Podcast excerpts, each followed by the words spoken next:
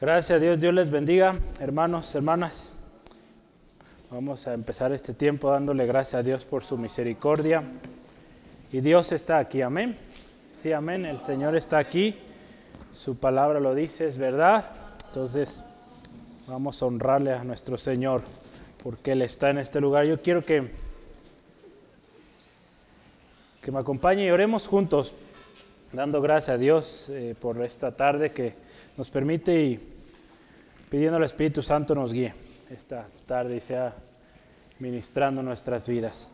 Padre, delante de tu presencia venimos hoy en esta tarde creyendo tu palabra, que tu presencia está en este lugar trayendo palabra de edificación para cada uno de los que estamos aquí. Aquellos que quizás escucharán posteriormente, Señor, gracias, porque tú también hablas, ministras al corazón, Señor, a la necesidad Señor, te alabamos. Tú eres bueno, tu palabra es buena. Tu palabra, Señor, siempre a tiempo. Te pido por cada uno de mis hermanos, hermanas aquí, Señor, si hay alguien con alguna carga, alguna dificultad, te ruego, Padre, trae descanso, trae fortaleza, confianza de que tú estás en control. Gracias te damos y a tu nombre siempre la gloria en el nombre de Cristo. Amén. Amén. Gloria a Dios, pues. Eh, hoy vamos a continuar con nuestros estudios del libro o las cartas de Corintios o a los Corintios. Pablo escribiendo en un tiempo interesante, había algunos conflictos, lo hemos estado viendo en los estudios pasados, y hoy vamos a hablar eh, un tema sobre edificación, ¿verdad? Entonces, el tema que yo hoy le quiero compartir es una sobre edificación sabia. Yo lo, lo comentaba en el mensaje que enviamos, eh, hoy lo mandamos un poquito tarde creo. Eh, según yo lo mandé desde muy temprano, pero no mandé el audio, entonces creo que si no lo ha oído al rato lo oye. Pero el tema de hoy es, permítame un segundo, es una sobre edificación sabia. Lo voy a anotar acá. El texto base que estamos tomando es 1 Corintios 3, del versículo 10 al versículo 15. Son los textos que estamos considerando. Yo le voy a invitar, abra su Biblia y vamos a leerlo. La palabra de Dios dice así, conforme a la gracia de Dios que me ha sido dada, yo como perito arquitecto puse el fundamento y otro edifica encima, pero cada uno mire cómo sobreedifica porque nadie puede poner otro fundamento que el que está puesto, el cual es Jesucristo. Y si sobre este fundamento alguno edificare oro, plata, piedras preciosas, madera, heno o jarasca, la obra de cada uno será o se hará manifiesta, porque el día la declarará, pues el fuego será, por el fuego será revelada, y la obra de cada uno cual será el fuego perdón, y, la obra de cada uno cual sea, el fuego la probará. Si permaneciere la obra de alguno que sobreedificó, recibirá recompensa. Si la obra de alguno se quemare, él sufrirá pérdida. Si bien él mismo será salvo, aunque así como por fuego. Vamos a en esta tarde considerar la sobreedificación. Me gustó mucho esta frase, algunos eh, versiones utilizaban otro término, pero yo quise poner ese guion medio sobre edificación. Y como tal la palabra, la palabra existe sobre edificar, está en el diccionario de la Real Academia, entonces es un término eh, real y válido. Entonces fíjese, en nuestro texto, yo creo que se acuerda, semanas pasadas eh, hemos estado hablando de, diversos temas, nuestro mensaje, la importancia de nuestro mensaje, eh, la parte que veamos la semana pasada, eh, yendo a una madurez.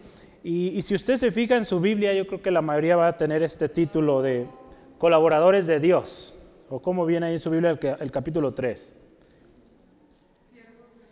Siervos de Cristo, aquí en la que yo tengo dice colaboradores de Dios. Eh, entonces, está hablando de hombres, mujeres que colaboran en la obra de Dios. Ahí en 1 Corintios 3, 9, si usted lo, revisa, dice así, la palabra, porque nosotros somos colaboradores de Dios. Y vosotros labranza de Dios, edificio de Dios. ¿Verdad? Eso lo veíamos la semana pasada. Pablo en este pasaje que veíamos eh, propone una analogía de una plantación, del riego de esas plantas y el crecimiento de esas plantas. ¿verdad? Ahí en 1 Corintios 3, 6 al 7 nos habla, ¿verdad? Yo planté, Apolo regó, pero el crecimiento lo da el Señor. Entonces, la obra, acuérdense, es del Señor, para nosotros colaboradores. Eh, no hay por qué gloriarnos, no hay por qué buscar eh, seguir a un hombre, seguimos y, nuestro mensaje es Jesucristo. Hoy vamos a ver cómo el apóstol Pablo, guiado por el Espíritu Santo, eh, nos enseña otra analogía. En este caso, la semana pasada veíamos la plantación. Hoy vamos a considerar otra analogía que se trata o hablaremos de una edificación hablaremos sobre el fundamento, hablaremos sobre los materiales, los materiales utilizados en este edificio y pues también al final hablaremos del resultado de utilizar un material y otro material. Vamos a categorizarlo principalmente en dos grupos de materiales. Entonces pongan mucha atención, vamos, yo les voy a estar poniendo ahí en las notas el, subtítulo y pues usted toma notas. Eh, gloria a Dios. Como cristianos, una cosa muy importante es que tenemos que tener muy claro nuestro fundamento. Y habremos también de procurar sobre edificar sobre un fundamento común que es Cristo Jesús. Y que los materiales que utilicemos para sobreedificar pues sean materiales duraderos. Ahorita vamos a hablar de ello podemos ver que la iglesia y la misma, la misma vida cristiana podemos verla como un edificio. Y que cuando un edificio es bien fundado, usted puede ver este edificio, cuántos años tiene, ya son, ¿cuántos habíamos quedado? 91 años, ¿verdad? 91 años, imagínese, y sigue de pie. Han pasado algunos terremotos, pero el edificio sigue de pie. Estoy seguro que tiene unos muy buenos cimientos. La vida cristiana, una iglesia bien fundada, no se va a caer. Un edificio bien construido con los mejores materiales será un edificio hermoso y también un edificio, hablando de un edificio, pues, o, relacionándolo con una vida cristiana o con la iglesia, pues va a recibir su recompensa, ¿no? Un edificio con materiales baratos será un edificio que perecerá, no tendrá recompensa y será arrasado por el fuego de la prueba o será quemado. Entonces vamos a considerar estas dos partes, eh, el fundamento, eh, los materiales, una tercera parte también, el resultado de utilizar unos o otros materiales. El primer subtema que yo quiero compartirles es el fundamento. El fundamento. Yo creo que si yo le pregunto a usted, seguramente conoce cuál es nuestro fundamento, ¿verdad? ¿Cuál es? Cristo ¿verdad? El fundamento. Para ello los versículos que estaremos considerando son versículo 10 al 11.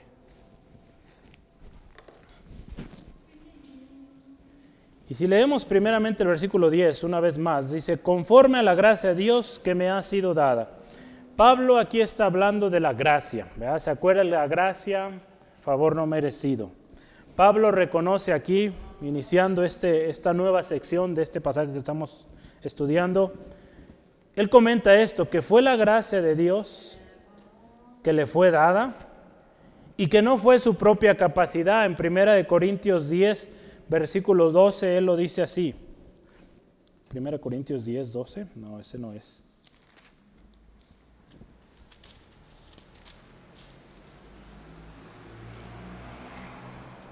Ese es más delantito, ahorita lo vamos a ver. 12, 10, déjame ver si es.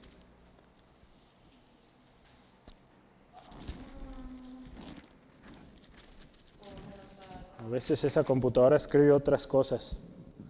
Un segundo. 10, 12 puse, sí, pero no es.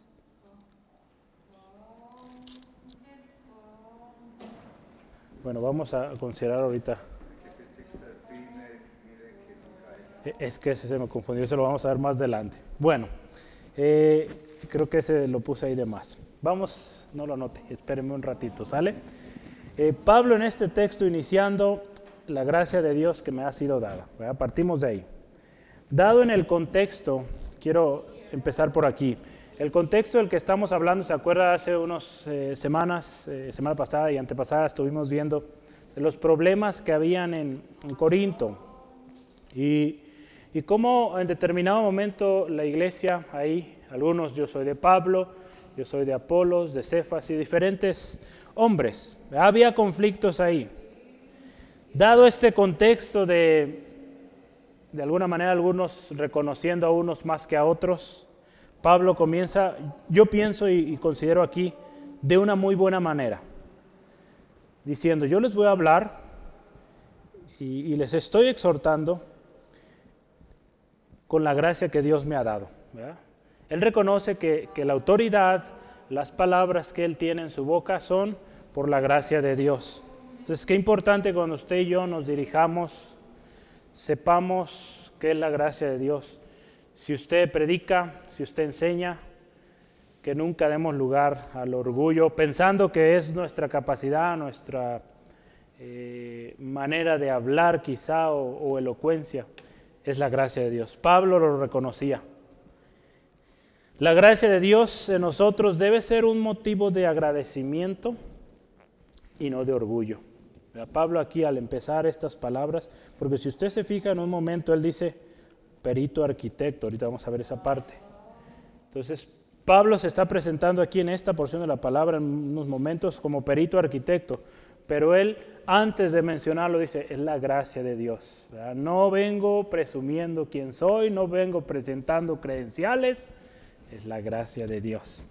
Entonces acuérdese, la gracia de Dios no es motivo de orgullo, es motivo de agradecimiento. Recuerda ahí Efesios 2, 8 al 9, por gracia sois salvos. Esto no de, nosotros, de vosotros, pues es don de Dios. Entonces, es por gracia. Fíjese, la habilitación para trabajar en la obra de Dios la da Dios a través de su Espíritu. Ahora sí, Primera de Corintios 12, 11. Vamos a ver. Primera de Corintios 12, 11 dice, pero todas estas cosas las hace uno y el, mismo Espíritu, repartiendo a cada uno en particular como Él quiere. Si se fija, el capítulo 2 está hablando de los dones espirituales.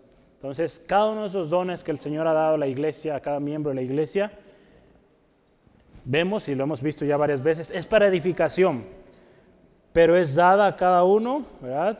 Por el mismo espíritu, por un mismo espíritu, dando a cada quien como Él quiere.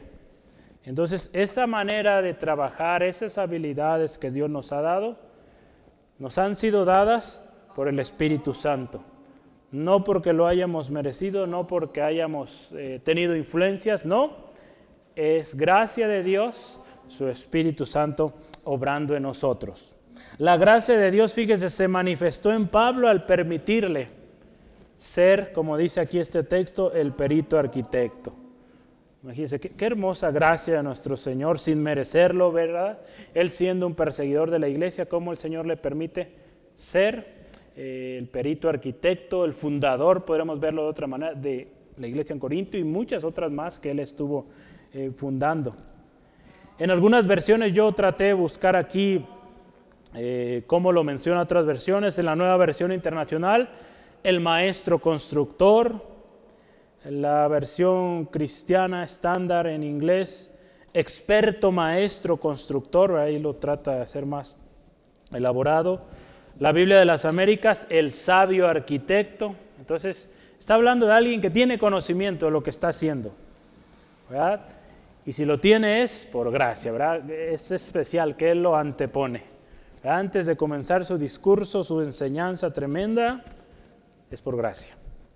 Vamos, la sabiduría verdadera en Pablo, la sabiduría verdadera, la sabiduría que viene de Dios, fue la que lo llevó a poner el fundamento.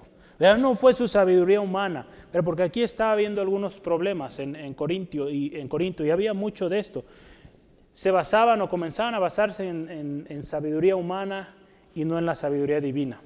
Cuando nosotros ponemos nuestra atención en la sabiduría humana, créame que comienzan los problemas, porque nos basamos en lo que sentimos, en lo que nuestro cerebro finito o limitado eh, razona. ¿no? Entonces es por eso que es necesario la sabiduría la sabiduría de Dios. Ahí en 1 Corintios 1, 17, yo quisiera que me acompañe, dice, pues no me envió Cristo a bautizar, sino a predicar el Evangelio, no con sabiduría de palabras, para que no se haga vana la cruz de Cristo. No con sabiduría humana, podemos decir de otra manera, sino con palabra de Dios, Evangelio poderoso. Y también 1 Corintios 2, 9 al 10, dice, antes bien, lo leíamos y veíamos hace unos 15, 22 días. Antes bien, como está escrito, cosas que ojo no vio, ni oído oyó, ni han subido al corazón del hombre, son las que Dios ha preparado para los que le aman. Pero Dios, fíjese, no os las reveló a nosotros por el Espíritu, porque el Espíritu todo lo escudriña, aún lo profundo de Dios. La gracia de Dios se manifestó en la vida de Pablo de tal manera que fue lleno del Espíritu Santo, guiado por el Espíritu Santo, teniendo la sabiduría de Dios, y llegó y fundó estas iglesias y siempre tenía un consejo sabio. Usted y yo podemos ver a través de sus cartas cuánta enseñanza tenemos ahí. El otro día eh, platicaba, eh, comentaba hermano Esteban, a ver si no, si está bien que lo diga. Eh, él mencionaba con respecto a cómo serían las cosas si Pablo no hubiera escrito sus cartas. ¿verdad? Entenderíamos de la misma manera eh, todo el Evangelio, toda la salvación, justificación, todos estos temas tan lindos que hemos estado estudiando. Dios, sería interesante cómo hubiera sido sin las cartas de Pablo. Imagínense, tener todo lo demás menos las cartas de Pablo. Gracias a Dios, y yo estoy seguro el Espíritu Santo nos guiaría de una u otra manera, quizá habría salido otro Pablo. Pero es, interesante ver el, gran contenido tan rico, tan, eh, tan edificante que hay en las cartas de Pablo.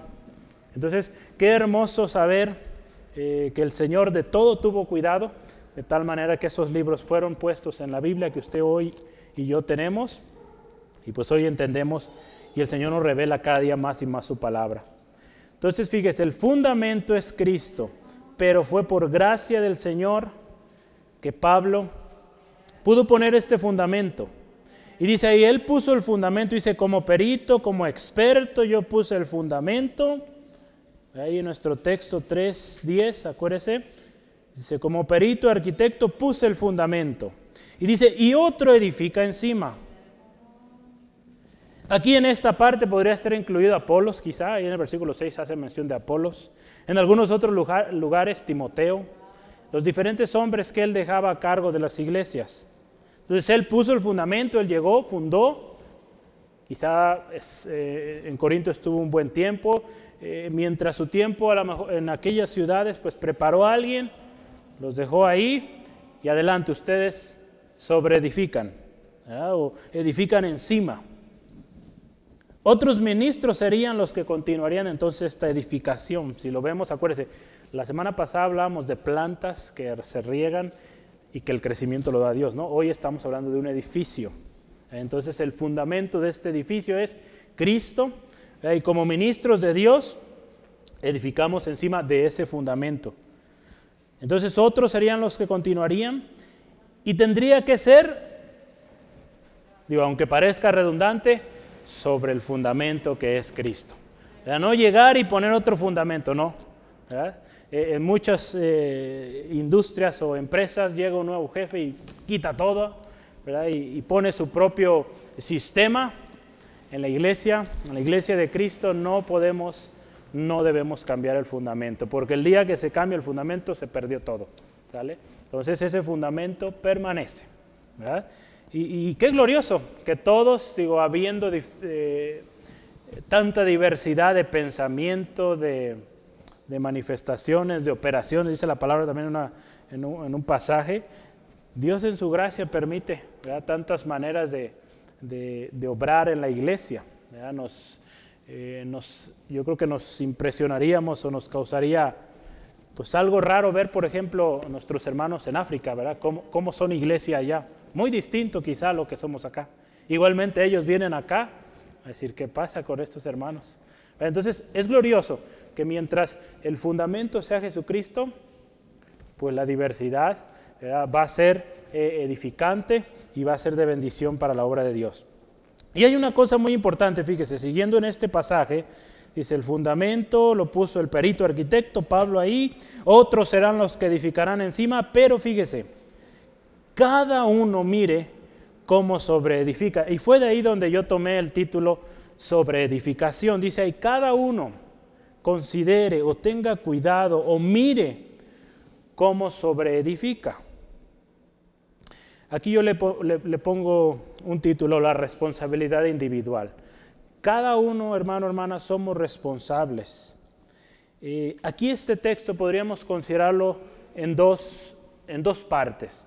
Hay una responsabilidad primaria, eh, o, importante a mencionar aquí es la responsabilidad de los ministros, ¿verdad? Porque Pablo aquí está hablando del que puso el fundamento, de los que edifican, hablando en la iglesia, eh, pues los ministros, hablando el pastor, el liderazgo.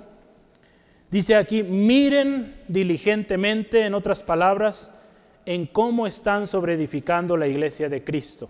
Podemos verlo así, parafraseando este, este texto, ¿verdad? cada ministro, cada pastor, mire en cómo está sobreedificando la iglesia de Cristo.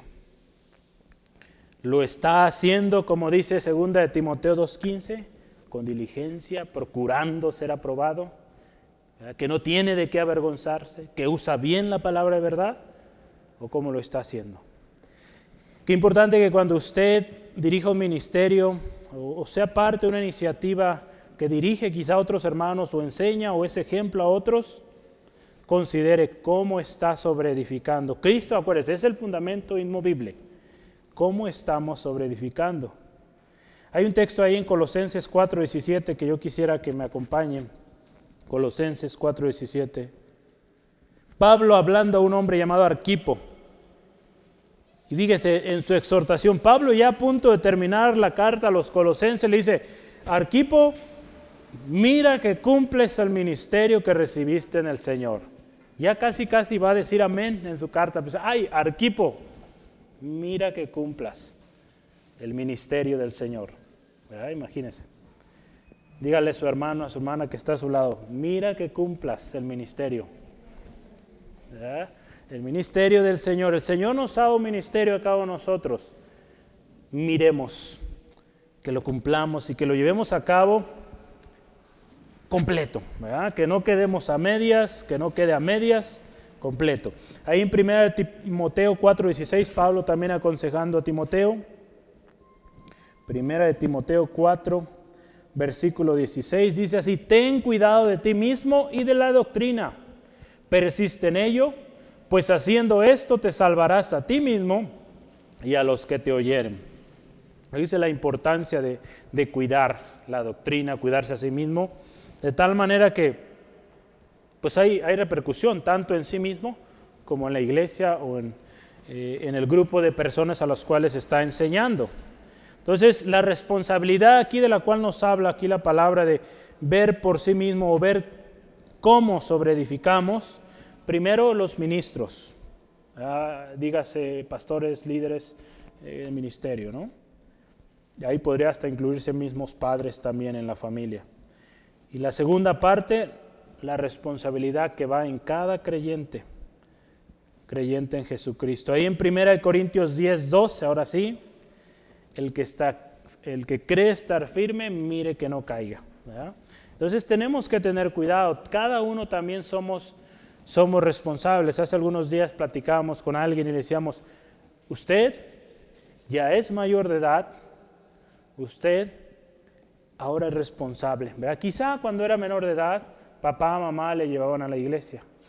Pero ahora usted que ha crecido, que usted tiene su mayoría de edad, que usted mismo está tomando sus propias decisiones, pues ahora es tiempo de que usted tome la decisión. Si va a seguir a Cristo, si va a servir al Señor, pues mire cómo está edificando su vida. ¿Es Cristo el fundamento? ¿Es Cristo el centro de su vida?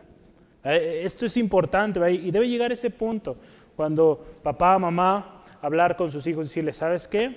Es el tiempo que usted tome su decisión. ¿Va a seguir a Cristo? ¿Va a seguir la voluntad del Señor en su vida? Tome una decisión, porque esta decisión va a cambiar el resto de su vida. Es una, es una bendición tomar esta decisión, pero también es una gran responsabilidad de mirar, de tener cuidado. Entonces hay una responsabilidad individual. Y en el versículo 11 el fundamento es Cristo. ¿verdad? El fundamento es Cristo Jesús. Cristo es el fundamento. Yo aquí tengo tres pasajes que quiero que me acompañen. Eh, y el primero es Isaías 28, 16. Isaías 28, 16. Si lo tiene, diga amén. Isaías 28, versículo 16, dice la palabra de Dios así. Por tanto, Jehová el Señor dice así. He aquí que yo he puesto en Sión por fundamento una piedra, piedra probada, angular, preciosa, de cimiento estable. El que creyere, no se apresure. Esa eh, piedra preciosa, piedra probada, piedra angular, Cristo Jesús. En Hechos 4.11 también vamos a ver tengo tres textos sobre, eh, sobre esta piedra, este fundamento que hemos visto y afirmamos es Cristo. Hechos 4, versículo 11, dice así la palabra, este Jesús es la piedra reprobada por vosotros los edificadores, la cual ha venido a ser cabeza del ángulo. ¿Verdad? Pedro, ahí es una, historia de Pedro y Juan ante el concilio, ¿verdad? Y están hablando ahí frente a sacerdotes, hombres eh, que debían ser aquellos que edificaran. Y, y como tristemente ellos fueron los que rechazaron esta piedra que era Jesucristo. Entonces, Cristo Jesús, el fundamento, Cristo Jesús es esa roca, roca firme. Y Efesios 2.20, último versículo, y quiero compartirle con este respecto. Efesios 2.20 dice así la palabra edificados, fíjese, sobre el fundamento de los apóstoles y los profetas, siendo la principal piedra del ángulo Jesucristo mismo. Fíjese, el fundamento de los apóstoles y profetas, pero la piedra principal, Cristo, Cristo Jesús. Muy importante entonces, hermano, hermana, nadie puede cambiar el fundamento, acuérdese, ya lo mencionábamos, lo repetimos una vez más. Nadie puede cambiar el fundamento. El que lo hace está destinado a la ruina. Jesús hablando ahí en Mateo 7, 24 al 29 de, los dos cimientos, ¿verdad? Aquel hombre que construyó sobre la arena, aquel que construyó sobre la roca. Ahí hablando, representando Cristo Jesús, la roca inconmovible. Vemos el destino de aquel que construyó sobre la arena pues tuvo grande ruina, ¿verdad? Dice la palabra, grande fue su ruina. Entonces, aquel que construye en otro fundamento que no es Cristo, su destino es la ruina. Y lo hemos visto muchas veces, le tocará verlo, mucha gente que cambia el fundamento y qué tremenda vida, o qué tremendo final. Pablo entonces, hermano, hermana, está confirmando aquí que su llamado a predicar y la centralidad de su mensaje ¿Cuál es? ¿Se acuerda cuál es nuestro mensaje? Cristo. Así es, ¿verdad? Cristo crucificado y resucitado, ¿verdad? Porque bien lo hemos platicado ya varias veces. Eh, Cristo Jesús murió, pero en vano sería esa muerte si no hubiera resucitado. Entonces, predicamos a un Cristo eh, crucificado y resucitado. Entonces, Pablo, ¿verdad? Ahí en 1 Corintios 2.2, Él muestra ahí claramente cuál es su evangelio, su llamado a predicar y el centro, la centralidad de su mensaje, Cristo. Cristo. Eh, una de las maneras en cómo se llama o cómo se, se, menciona o un término utilizado cuando hablamos de, por ejemplo, de la doctrina de una iglesia o el mensaje de una iglesia es cristocéntrico. ¿verdad? Cristo en el centro. Siempre todo apuntando a Cristo. Entonces fíjese, estamos hablando de una edificación, ¿verdad? Entonces una edificación comienza por el fundamento. Cristo es el principio, Cristo es el fundamento. ¿Sale? Entonces, ¿vamos bien? Sí, vamos bien. Entonces, eh, vamos a pasar al siguiente subtema. Hoy casi no anoté. Ahora vamos a hablar de la, la sobreedificación.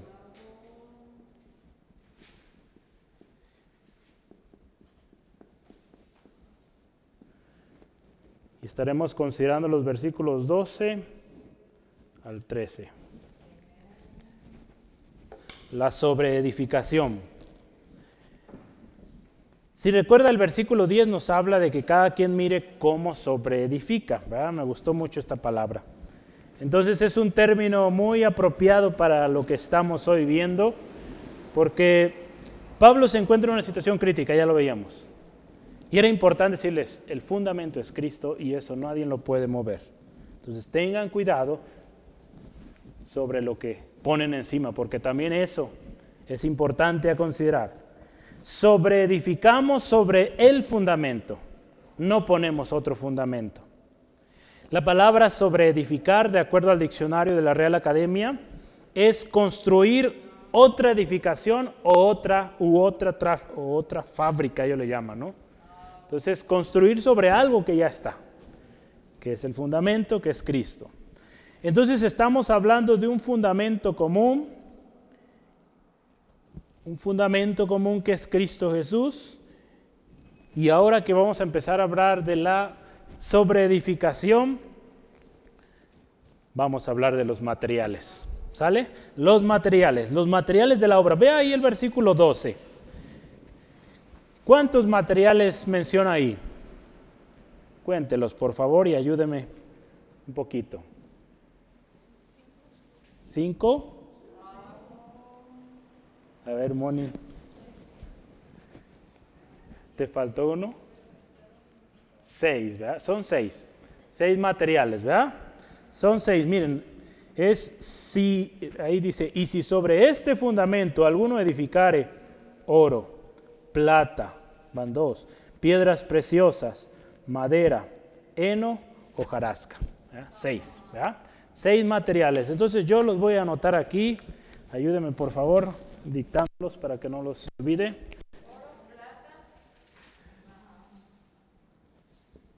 Uh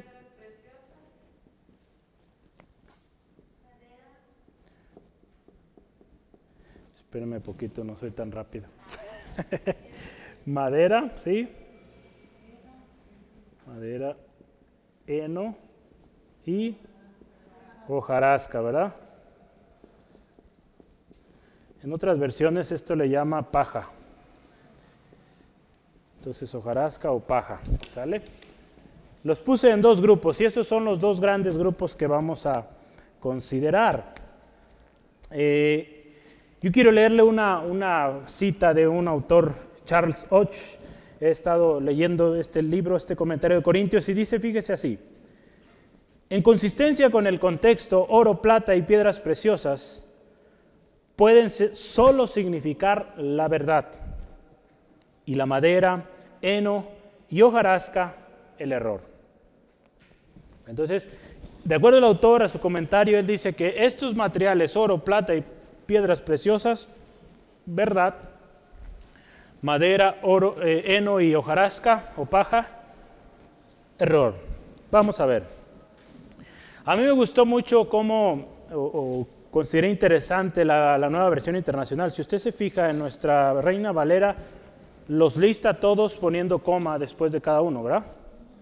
Pero en la eh, nueva versión internacional me gustó cómo lo manejó ahí, porque pone oro, plata, piedras preciosas y pone un o, madera, heno, hojarasca. Entonces ahí eh, o esta versión hace la separación de estos dos grupos de materiales. Una división interesante que si le ponemos nombre aquí eh, a cada uno de estos grupos, le podemos llamar a estos duraderos,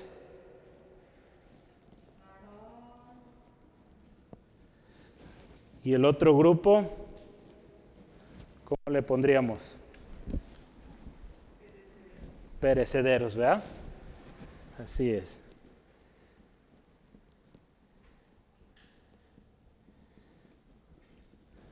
Perecederos. Entonces, un grupo perecederos, madera, heno y hojarasca, y duraderos, oro, plata y piedras preciosas. Entonces, vamos a hablar primero del primer grupo, materiales duraderos o perdurables.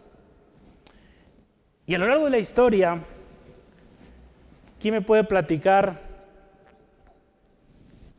qué grupo es el que veíamos más, por ejemplo, en el tabernáculo? Yo creo que de este lado, ¿verdad? Si bien se hablaba de madera, era cubrirlo de oro. Entonces, fíjese, los materiales como el oro, la plata, piedras preciosas, eran muy utilizados en los templos. Digo, no solamente en los templos, eh, hablando del pueblo de Israel, sino también en los templos a otros dioses, ¿verdad? Entonces, esos materiales representaban algo puro, algo duradero, algo que perduraría por generaciones. Entonces, yo quisiera empezar hablando de las piedras preciosas. Las piedras preciosas eran piedras muy especiales, muy lindas, muy valiosas, que se colocaban en lugares especiales. Algunos ejemplos de piedras preciosas, el granito y el mármol. Son tipo de piedras muy bonitas, ¿verdad? que colocadas de manera, eh, pues ahora sí, artística, ¿verdad? pues causan mucha admiración. Entonces, piedras preciosas. El oro y la plata como les mencionaba, fueron utilizados en los, o, fue utilizado y aún sigue siendo utilizado para adornar los templos. Y muy apropiados también, fíjese, esto es algo interesante, el oro y la plata. Con la Biblia vemos oro, plata. Son símbolos de la doctrina pura o de la, o, de la sana doctrina. Entonces, fíjese, yo, yo, buscaba en el diccionario y traté de eh, dar ahí encontrar algo interesante sobre qué es el oro, sobre qué es la plata, ¿verdad? que fueron los que más se utilizan ahí en la Biblia, ¿no? Las piedras preciosas se mencionan, pero el oro y la plata se hace mucha mención.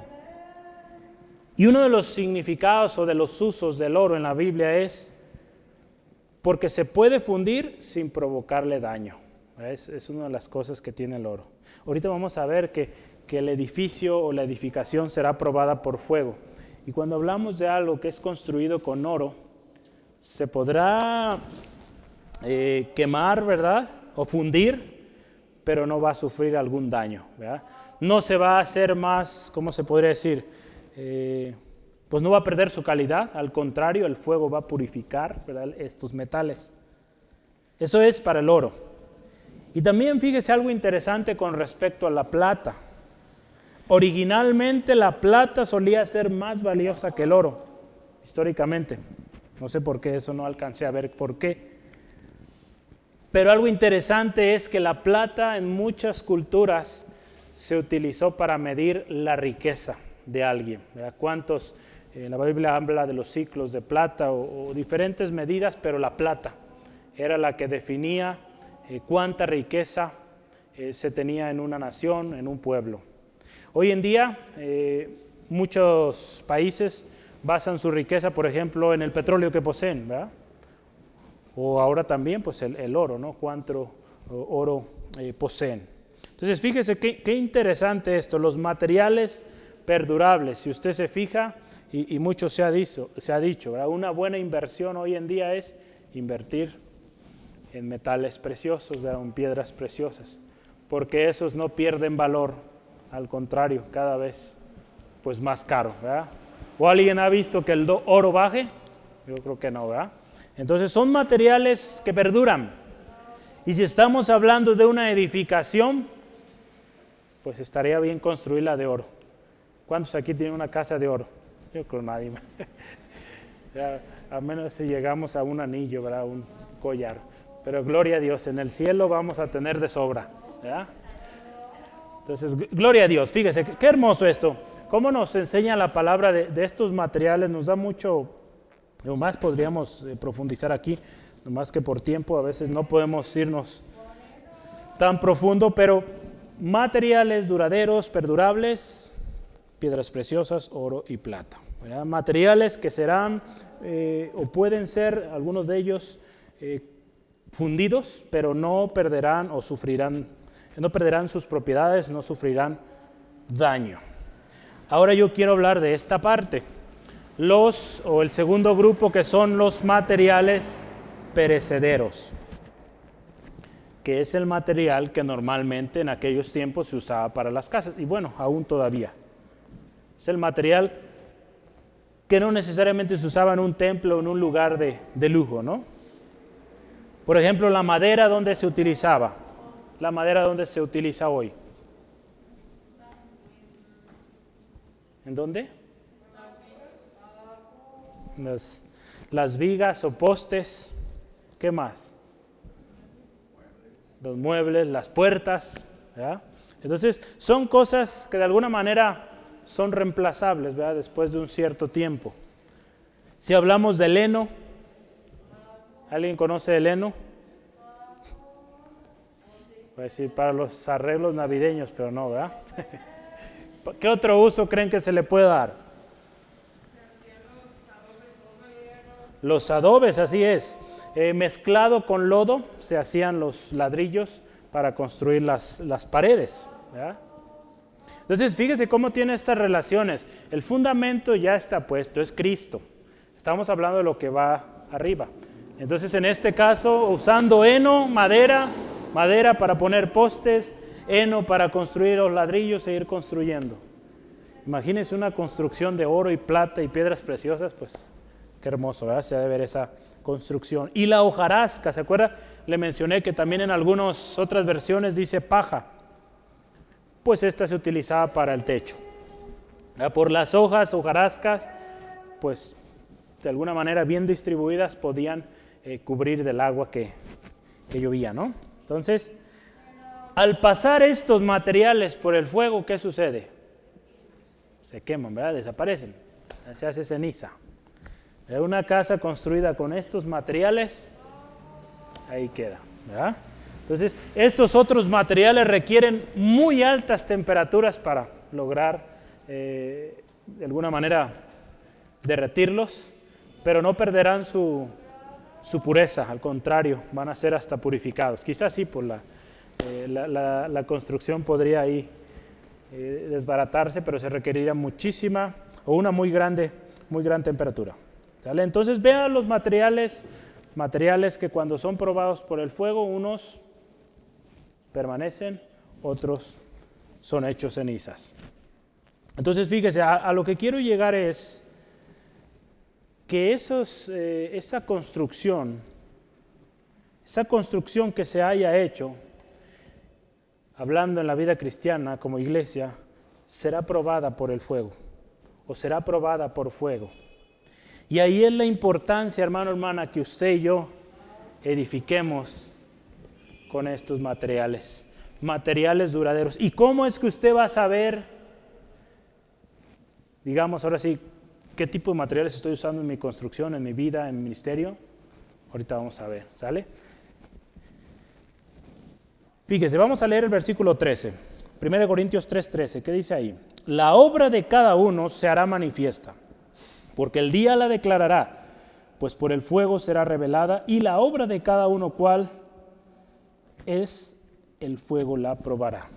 El día, en algunas versiones el día lo ponen con mayúscula porque es el día, el gran día, el día del Señor, el cual nos habla la palabra de Dios ahí en, repetidas ocasiones, ahí Jesús anunciando su segunda venida, en el Apocalipsis y también ahí en Primera de Pedro 3, yo quiero que si, si me puede acompañar Primera de Pedro 3, 10 al 13. Primera de Pedro 3, 10 al 13. Primera de Pedro.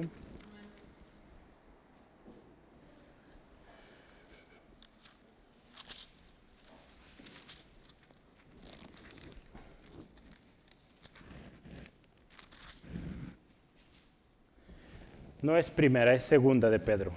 Segunda de Pedro 3, 10 al 13. Ese uno que anoté, conviértalo en un 2 y, ya.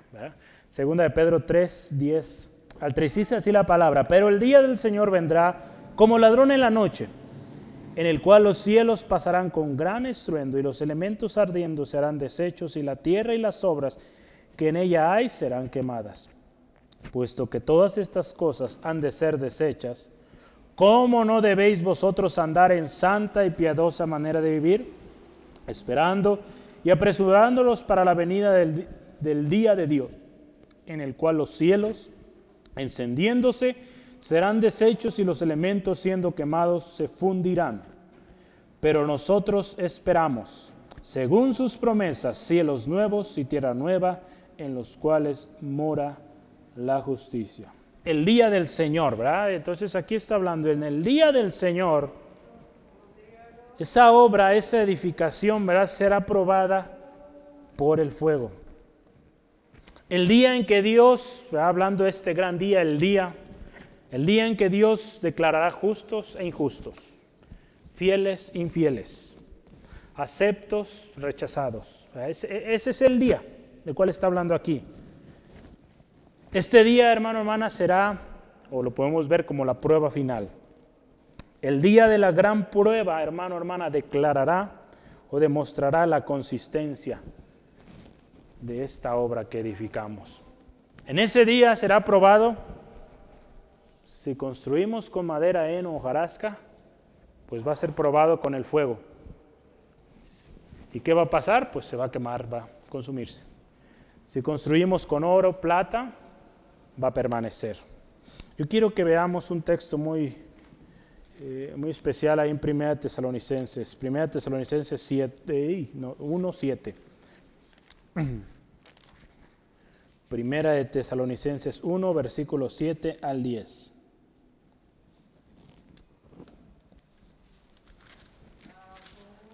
¿Por qué estoy...?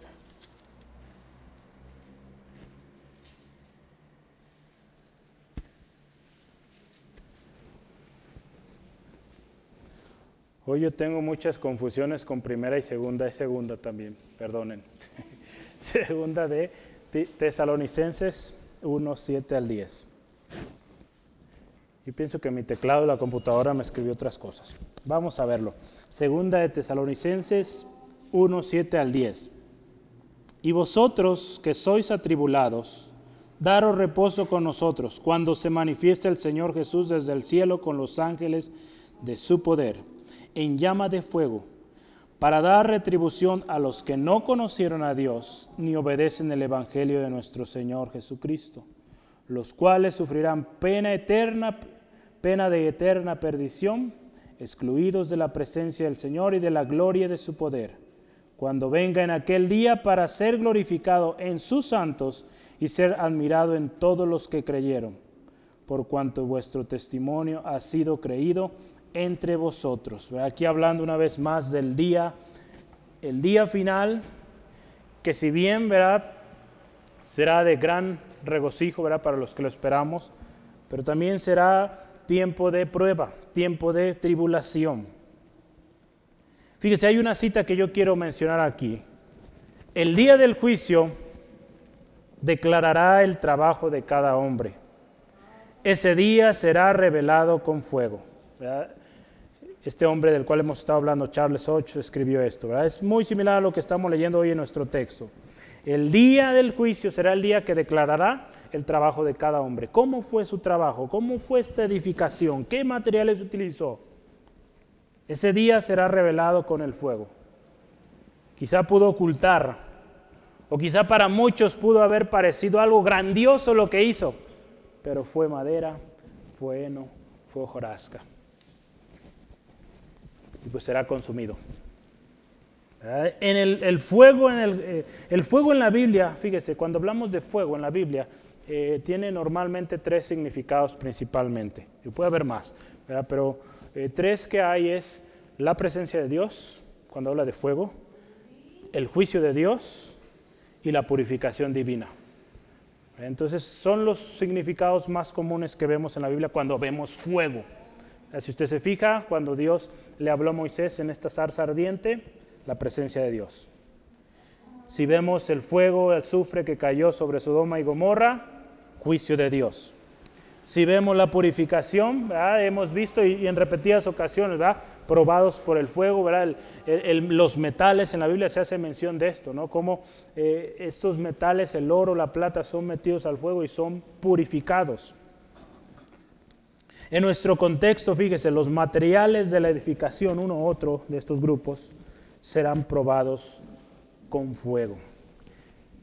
Muy interesante, fíjese, Muchas veces, eh, como parte de nuestra edificación, hablando por ejemplo un líder, un pastor, un ministerio, la manera como edificamos pareciera muy bonita como el oro, porque a los ojos humanos pues se ve bonita, pero termina siendo esto. ¿Por qué?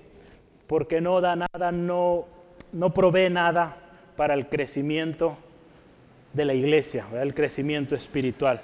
Hay muchas cosas que podemos hacer como iglesia y, con esto no le digo que esté mal, pero realmente edifica. Hemos, pensado, ¿verdad? he estado, eh, algún tiempo atrás leí un libro donde habla del tema de la, de la, justicia social, ¿verdad?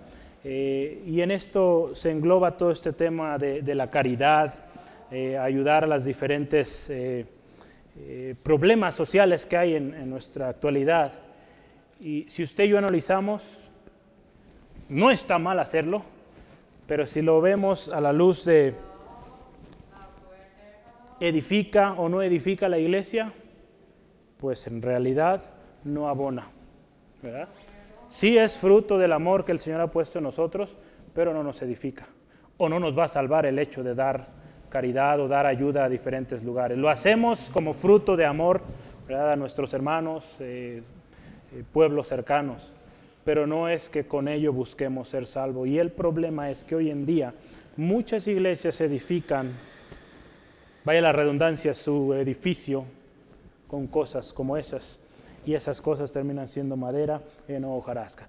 Por dar un ejemplo y muchas otras cosas, aún enseñanzas que se dan en la iglesia, que no tienen nada nada que ver con lo que edifica, con lo que es eh, el crecimiento de la iglesia de Cristo, ya sea crecimiento en número como también crecimiento en sabiduría, en conocimiento de la palabra de Dios. Es por eso que yo le animo y he animado mucho que tengamos cuidado a cada iniciativa que nosotros eh, tengamos en la iglesia, pues que sea para edificación, que si hacemos una actividad de niños con juegos, pues haya un propósito. Yo no digo y no estoy en contra de los juegos, no, me gusta, pero que haya un propósito, ¿verdad? que haya un mensaje eh, central en el cual eh, nuestros niños son bendecidos, son edificados. Yo les compartí un testimonio a algunos de ustedes, como en la reunión de los niños, digo, esta que acabamos de tener eh, hace algunas semanas, muchos pensarían, pues fue el culto para los niños, o la enseñanza para los niños. Pero yo le puedo decir que yo recibí ese mismo día un testimonio muy lindo de una persona, como él al estar escuchando este, estas palabras que eran pues en lenguaje para niños, podemos decirlo, esta persona llorando decía, eso es lo que yo necesitaba, eso es lo que yo quería eh, oír o buscaba yo, porque he sufrido mucho rechazo en mi vida y hoy Dios me dijo, eres acepto, eres amado, eres hijo, eres heredero, y pues todo lo que dijeron ahí los, las maestras, ¿no? Lo que somos en Cristo. Imagínense, qué, qué hermoso. Este hombre se fue maravillado por lo que Dios a él le habló en ese día. Entonces, fíjese, una actividad con un propósito trajo edificación, y no solo a él, a muchos más, estoy seguro. Digo, a mí mismo, ¿verdad? Nos recuerda muchas cosas y nos da gozo el saber lo que somos en Cristo Jesús. Entonces, falsas doctrinas y sabiduría humana, ¿verdad que es todo esto? Va a perecer. Pero la sana doctrina que está basada en la palabra de Dios va a permanecer. Cuando nosotros edificamos ese edificio, tomando al Señor Jesús como nuestro fundamento. Y, cada una de esas piezas que ponemos en nuestro edificio están basadas en la palabra de Dios, están siendo guiadas por el Espíritu Santo. Créame que ese edificio va a ser bien construido con materiales duraderos. Si edificamos con pues lo que el mundo hoy está poniendo de moda, ¿no? El hashtag ayudando a otros o todas esas cosas ¿verdad? que están en las redes sociales Créame que no es malo, ¿verdad? una vez más lo digo, pero considerémoslo. No descuidemos. Fíjese y recuerdo una vez más el versículo 10, la última parte, que dice, cada uno mire cómo sobreedifica. Que no basemos nuestro funcionamiento como iglesia en la justicia social, por ejemplo. Que basemos nuestro fundamento, nuestro, perdón, nuestra edificación en la palabra de Dios, en el Espíritu Santo, guiados por el Espíritu de Dios. Porque fíjese, versículo 14 y versículo 15 son el último subtema que estaremos hoy considerando. Recompensa o pérdida. Es el último, el último subtema. Recompensa o pérdida.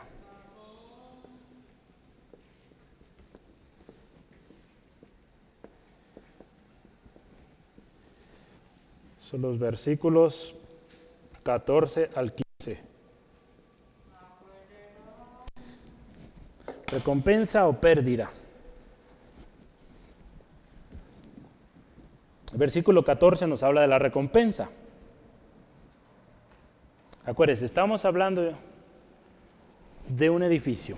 Ya hablamos del fundamento, Cristo.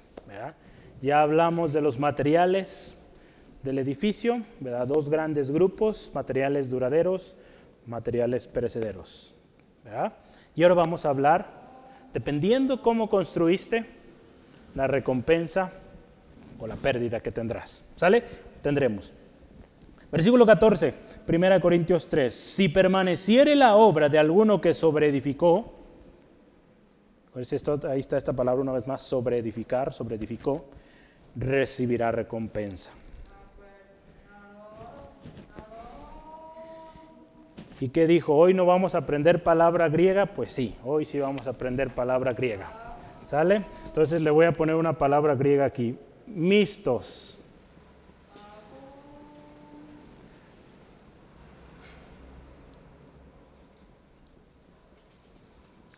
Misto significa recompensa.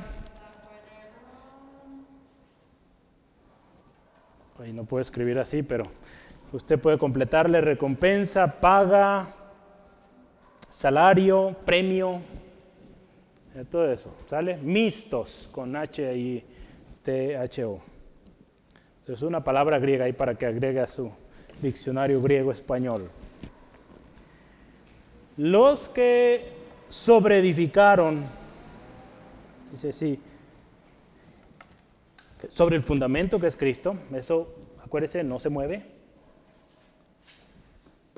los que edificaron sobre el fundamento o sobre edificaron, aquí nos está hablando, y su edificio permaneció, digo, es lógico que usaron materiales, oro, plata, piedras preciosas, recibirán recompensa.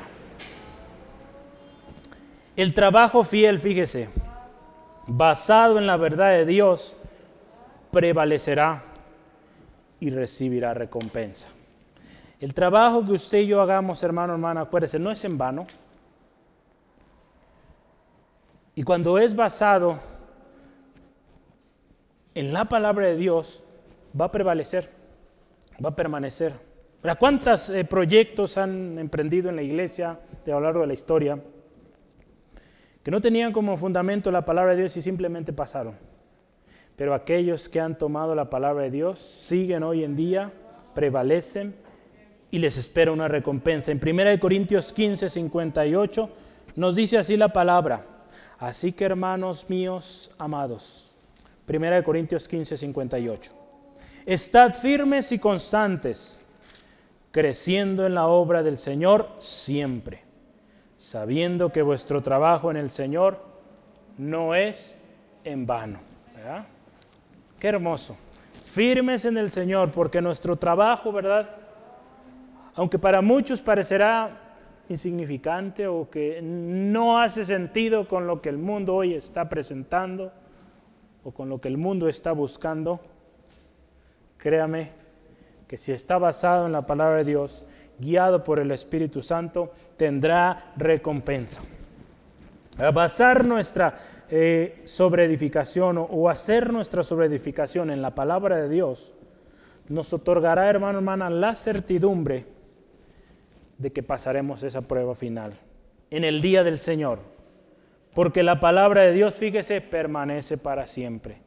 Entonces, si usted y yo estamos usando la palabra de Dios en nuestro edificio, la estamos considerando, pues tenemos un material precioso que permanece para siempre. Sí, amén.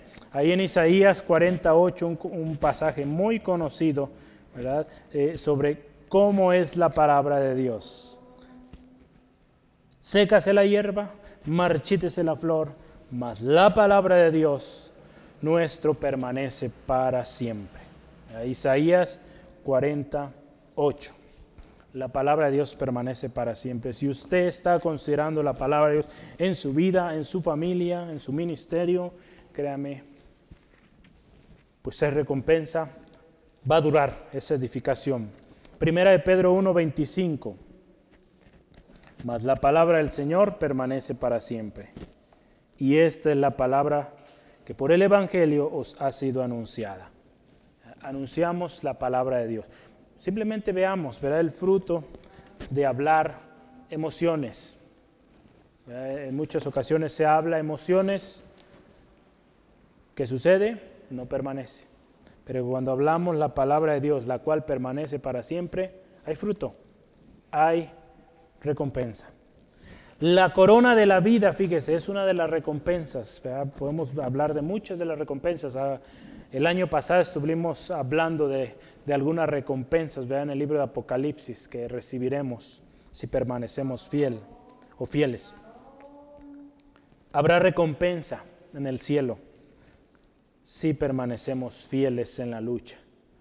Y podemos, eh, o podremos decir como el apóstol Pablo, ¿verdad? ahí en 1 Timoteo 4, 7 al 8, he peleado la buena batalla, he guardado la fe, ya me espera la corona.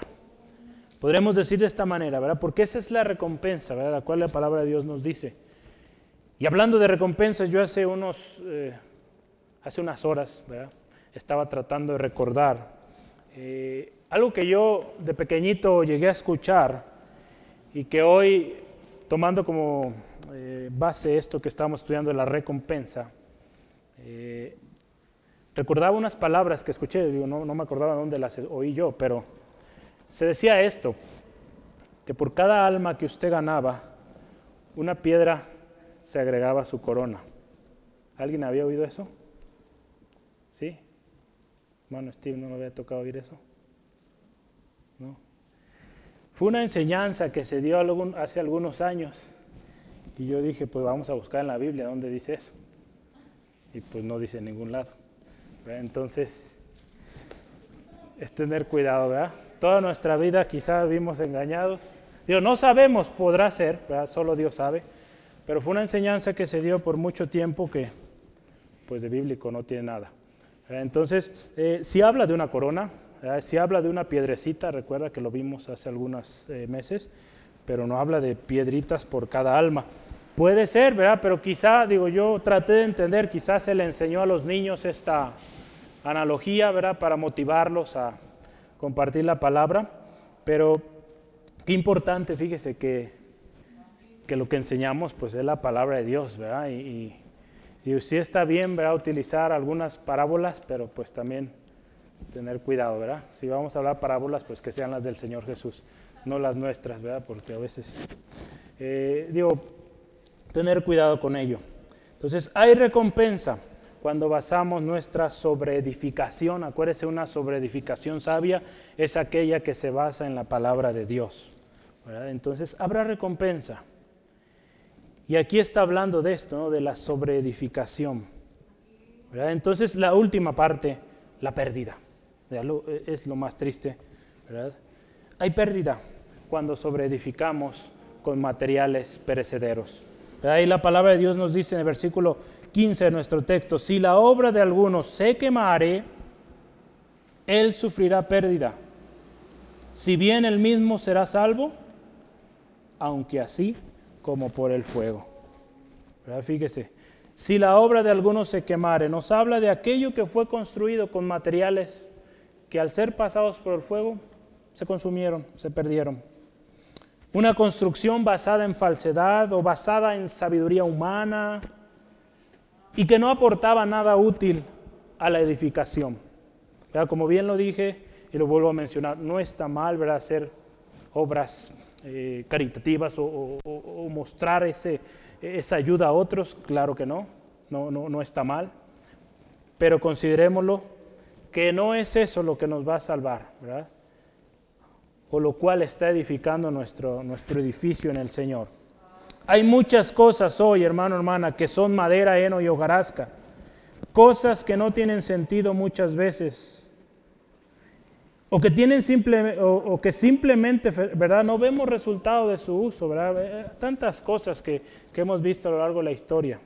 Y que seguramente en algunas ocasiones quizá hasta nosotros mismos nos hemos visto envuelto en, envueltos en, algunas prácticas o actividades que pues para nada edifican. Será cuestión de analizar y pedirle al Señor, Señor, guíanos, ¿verdad? ¿Qué es lo que quieres que hagamos? Y que todo lo que hagamos sea para honra y gloria de tu nombre. Si yo algo recuerdo de nuestros hermanos eh, eh, Camacho, nuestro hermano Javier, nuestro hermano Oscar, ellos tenían esto, ¿verdad? Cada actividad tendrá que tener el objetivo de ganar almas. Y, creo que es, es, una buena, es un buen objetivo. Toda actividad que hagamos pues considerar que, que el nombre de nuestro Señor Jesucristo sea exaltado, proclamado, y que otros vengan al conocimiento de Él. Digo algo que me bendice y me ha bendecido a lo largo de los años, el testimonio de nuestro hermano Rogelio. Acuérdese siempre al final del culto una oración para invitar a Cristo. Qué hermoso que sigamos haciéndolo. Eso no tiene que dejar de hacerse, porque ahí estamos hablando del fundamento que es Cristo Jesús. Así todo este edificio tan bonito y todo, pero que Cristo Jesús siempre al centro. Él es el motivo, ¿verdad? hablamos el domingo pasado. Él es el motivo de nuestra alabanza. Habrá pérdida. Habrá pérdida para todo aquel o todos aquellos que sobreedificaron con estos materiales perecederos. Serán quemados, serán consumidos y no habrá recompensa. Y una última parte que yo quisiera ya casi terminar. Dice aquí, será salvo, ¿verdad? Dice, sí, será consumirá. Vea el versículo 15, ¿qué dice? Si la obra de alguno se quemare, él sufrirá pérdida. Dado que no permaneció, no hay recompensa, pérdida. Ya perdió, imagínense, quizá ese edificio se vio tan bonito, tan grande quizá en los ojos humanos, pero cuando fue pasado por el fuego, se quemó, desapareció y de nada sirvió todo aquello. Pero dado, fíjese, que sobreedificó sobre el fundamento, pues sí será salvo. Pero dice ahí, aunque así como por fuego. Algunas versiones dice como por el margen. O en español mexicano, ¿cómo se diría? De panzazo. ¿verdad? Por medio de los dientes, ¿verdad? Entonces, apenas librándola. ¿Cuántos quieren terminar así? Yo bajo mis manos, yo no. yo quiero terminar bien, ¿verdad? Y yo creo que todos aquí queremos terminar bien y que haya recompensa, ¿verdad? Recompensa, porque, porque es hermoso, es lindo eh, ir en lo que Dios quiere que hagamos, ir en, el propósito que el Señor eh, ha planteado para nosotros. Este pasaje, fíjese, ha causado algunas controversias a lo largo de la historia. Y yo solo quiero mencionar eh, dos importantes ahí. Y, la primera, por ejemplo, es en la, Iglesia Católica. Este texto o esta parte en particular que será probado como por fuego. La Iglesia Católica, la Iglesia tradicional, ha mencionado el purgatorio, ¿verdad? Yo creo que han escuchado muchos de ustedes. Entonces, muchos hacen referencia a este texto para decir que el purgatorio es ese fuego ahí que está purificando. ¿verdad? Dicen que este, este tema del purgatorio es una estancia antes del juicio. Pero aquí en la palabra de Dios Pablo no está hablando de algo pre o algo antes del juicio, está hablando en el día del Señor, ¿verdad? porque dice en el día del Señor el fuego, este eh, será probado por el fuego. Entonces no está hablando de algo que es antes. Entonces es incorrecto. El fuego del que habla aquí es el día o el fuego que ocurrirá en el día del Señor. Otra cosa que también es, importante considerar, un, segundo tema ahí controversial es con respecto a la salvación también. Se ha utilizado este pasaje para hablar del tema de que la salvación no se llega a perder. Aquí estamos hablando, fíjese, de gente que su fundamento está ahí. Y en particular el contexto del que estamos hablando, si, y por eso le mencionaba al principio, colaboradores de Dios. Eh, si bien puede aplicarse este pasaje a la iglesia en general, en su contexto, si lo analizamos, habla sobre todo de liderazgo, de la gente que estaba eh, a cargo de la edificación, porque si se fija cuando hablamos, Pablo plantó, Apolo regó, de los que estuvieron como a cargo de la obra. Si hablamos del edificio, Pablo como perito, arquitecto puso el fundamento y otro edificó. Entonces está hablando de aquellos que laboran en la edificación, ¿sale? De la iglesia. Entonces podemos ahí eh, hablar de líderes, pastores, y la iglesia, claro, puede estar incluida. Entonces, aquí fíjese, habla de aquellos que no perdieron el fundamento, pero sobreedificaron con materiales perecederos. ¿Sale? Porque fíjese, hablando del tema de la salvación, ¿verdad? Hay un, pasaje que, que, es conocido en Ezequiel 18, 24.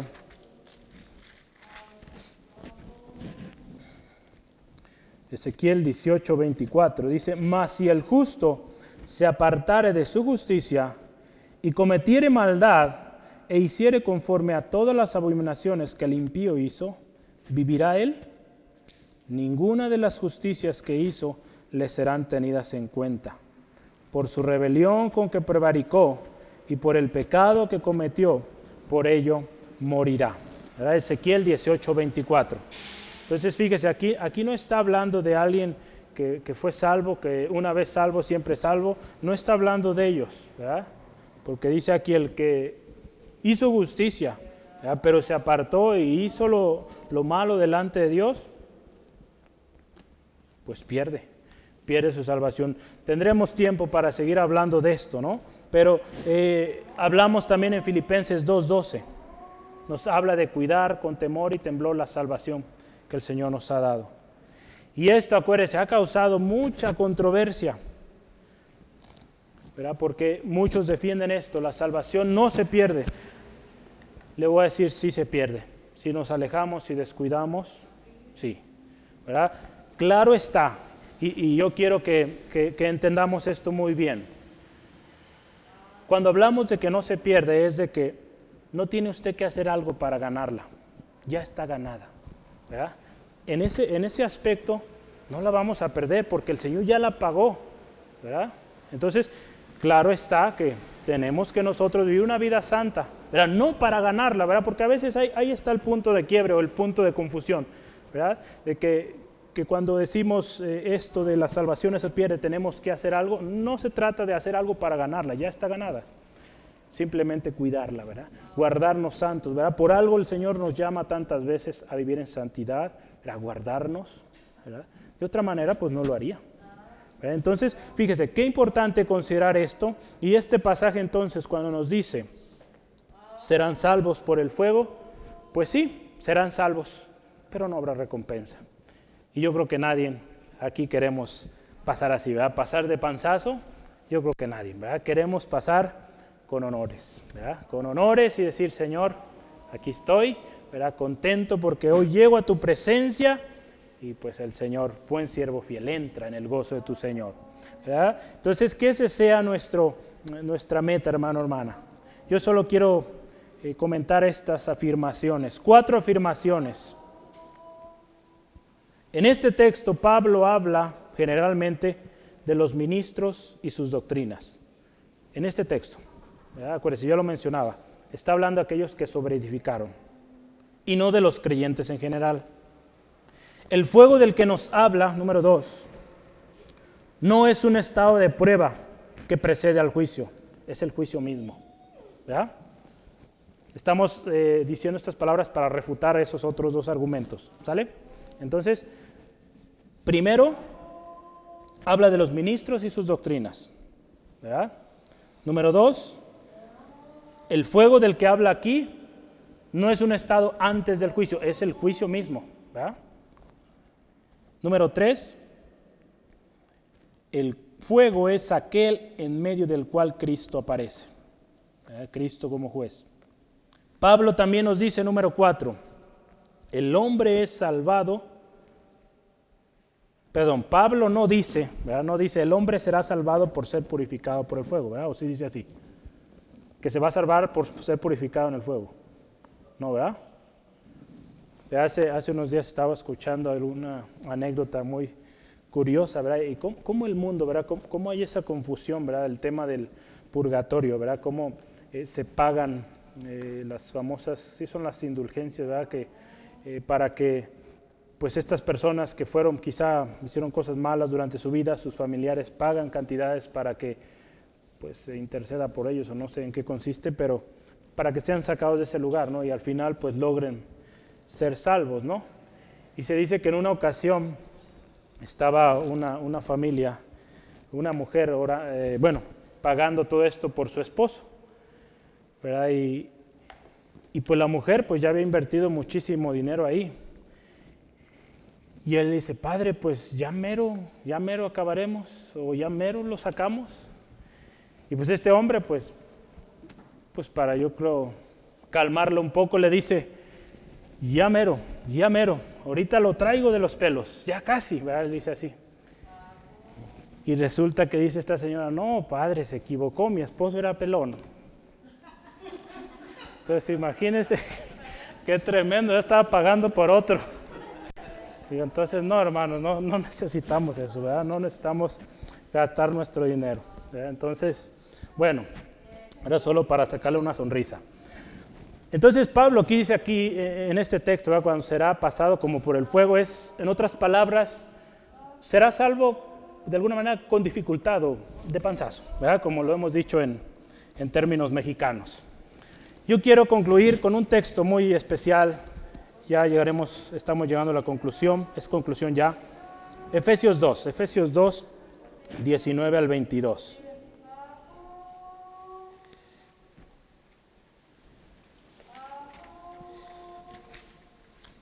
Efesios 2, 19 al 22. Gloria a Dios. Dice así la palabra nuestro Señor. Así que ya no sois extranjeros ni advenedizos, sino conciudadanos de los santos y miembros de la familia de Dios. Escuche esto.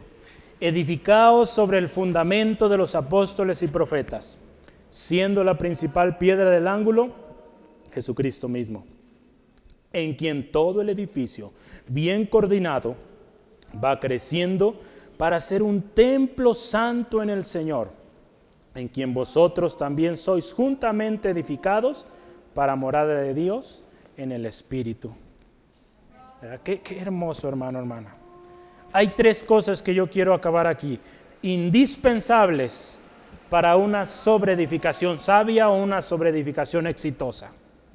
Número uno, como dice este texto, cristocéntrica. Número dos, basada en la palabra de Dios. Y número tres, guiada por el Espíritu Santo.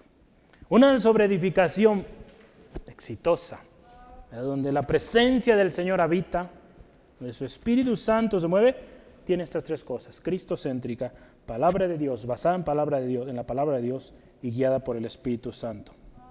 Recordemos, Cristo es el fundamento y nadie puede moverlo o nadie puede poner otro. Consideremos entonces con qué materiales estamos edificando. Si eres líder en la iglesia, ¿qué materiales estás usando? ¿Cosas que perecen con el tiempo? ¿Que se consumen con el fuego? ¿O cosas que perduran? Si eres padre de familia, ¿qué estás proveyendo para el sustento espiritual de tu casa? Si eres miembro de la iglesia, ¿de qué te estás alimentando? Una sobreedificación con piedras preciosas, oro y plata permanecerán en el día del Señor y recibirán recompensa. Una sobreedificación de heno y hojarasca perecerán en el día del Señor. ¿Verdad? Y no recibirán recompensa, al contrario, será perdida. Dios, hermano, hermana, nos dio dones y ministerios. Desempeñémoslos con diligencia y sabiduría, sabiduría de Dios, para que esta obra preciosa sea hallada aceptable y pase la prueba del fuego. Dios es un Dios de principios inalterables. Construye sobre la roca que es Cristo y será salvo. Sobreedifica sabiamente con materiales perdurables y tendrá recompensa. ¿Sale? Entonces, esos dos principios, hay muchos más, pero construya sobre esa roca, que es Cristo, el fundamento, y es salvo, salva. Edifique con buenos materiales, materiales de oro, barata y piedras preciosas, y habrá recompensa. Entonces, yo creo que nos conviene hacerlo. Amén. Vamos a orar, hermano, hermana. Eh, cierre sus ojos ahí donde se encuentra y demos gracias al Señor por su palabra. Padre amoroso, te alabamos, te exaltamos por esta palabra preciosa que hoy nos permites eh, escudriñar a la luz de, de tu palabra, Señor. Gracias Espíritu Santo por enseñarnos hoy esta palabra preciosa y gracias por estos principios inalterables el fundamento que es nuestro Señor Jesucristo, un edificio bien construido con materiales duraderos, ¿cómo llega a ser de tu agrado? ¿Cómo llega a ser un edificio que cuando sea pasado por el fuego permanece? Señor, queremos edificar de tal manera. Señor, en esta tarde te pedimos perdón si en alguna ocasión hemos construido con heno, con madera, hojarasca, que quizá a los ojos humanos o de acuerdo a los razonamientos humanos parecían lo más adecuado, Señor. Señor, perdónanos y ayúdanos a centrar nuestra edificación en aquello que perdura, en aquello que cumple el propósito con el cual tú nos creaste. Esos dones, esos ministerios a los cuales tú nos llamaste a servir que siempre reconozcamos estas tres cosas. Cristo Jesús al centro, tu palabra nuestra guía, tu Espíritu Santo, ese consolador que nos guía y enseña cada día. Gracias Espíritu Santo, guíanos, enséñanos a sobreedificar de manera sabia. Padre, te pido también por cada alma, Señor, que hoy ha quizá ha escuchado o escuchará este, este mensaje, toca su corazón. Señor, si hay alguien con alguna necesidad, Señor, te ruego, Padre, conforme a tu misericordia, tu gran amor, obra de manera propicia. Señor, si hay un corazón indeciso, Señor, te ruego, Señor, produzcas ese querer como hacer y que esta persona pueda recibir esa salvación tan preciosa. Señor, toca este corazón, Señor, que tú moriste por él, por ella, para que él venga, para que ella venga a salvación. Gracias Dios, porque la salvación llega a todo corazón que viene a ti sincero, reconociendo su necesidad de ti. Señor, gracias. Gracias, gracias por lo que hoy nos diste. Gracias por lo que nos das cada día. Señor, bendice a mi hermano, mi hermana en camino a casa, protégeles. Las reuniones mañana, viernes, el domingo, el sábado también, Señor, gracias por tu obra manifiesta en el nombre de Cristo Jesús. Amén, amén. Gloria a Dios.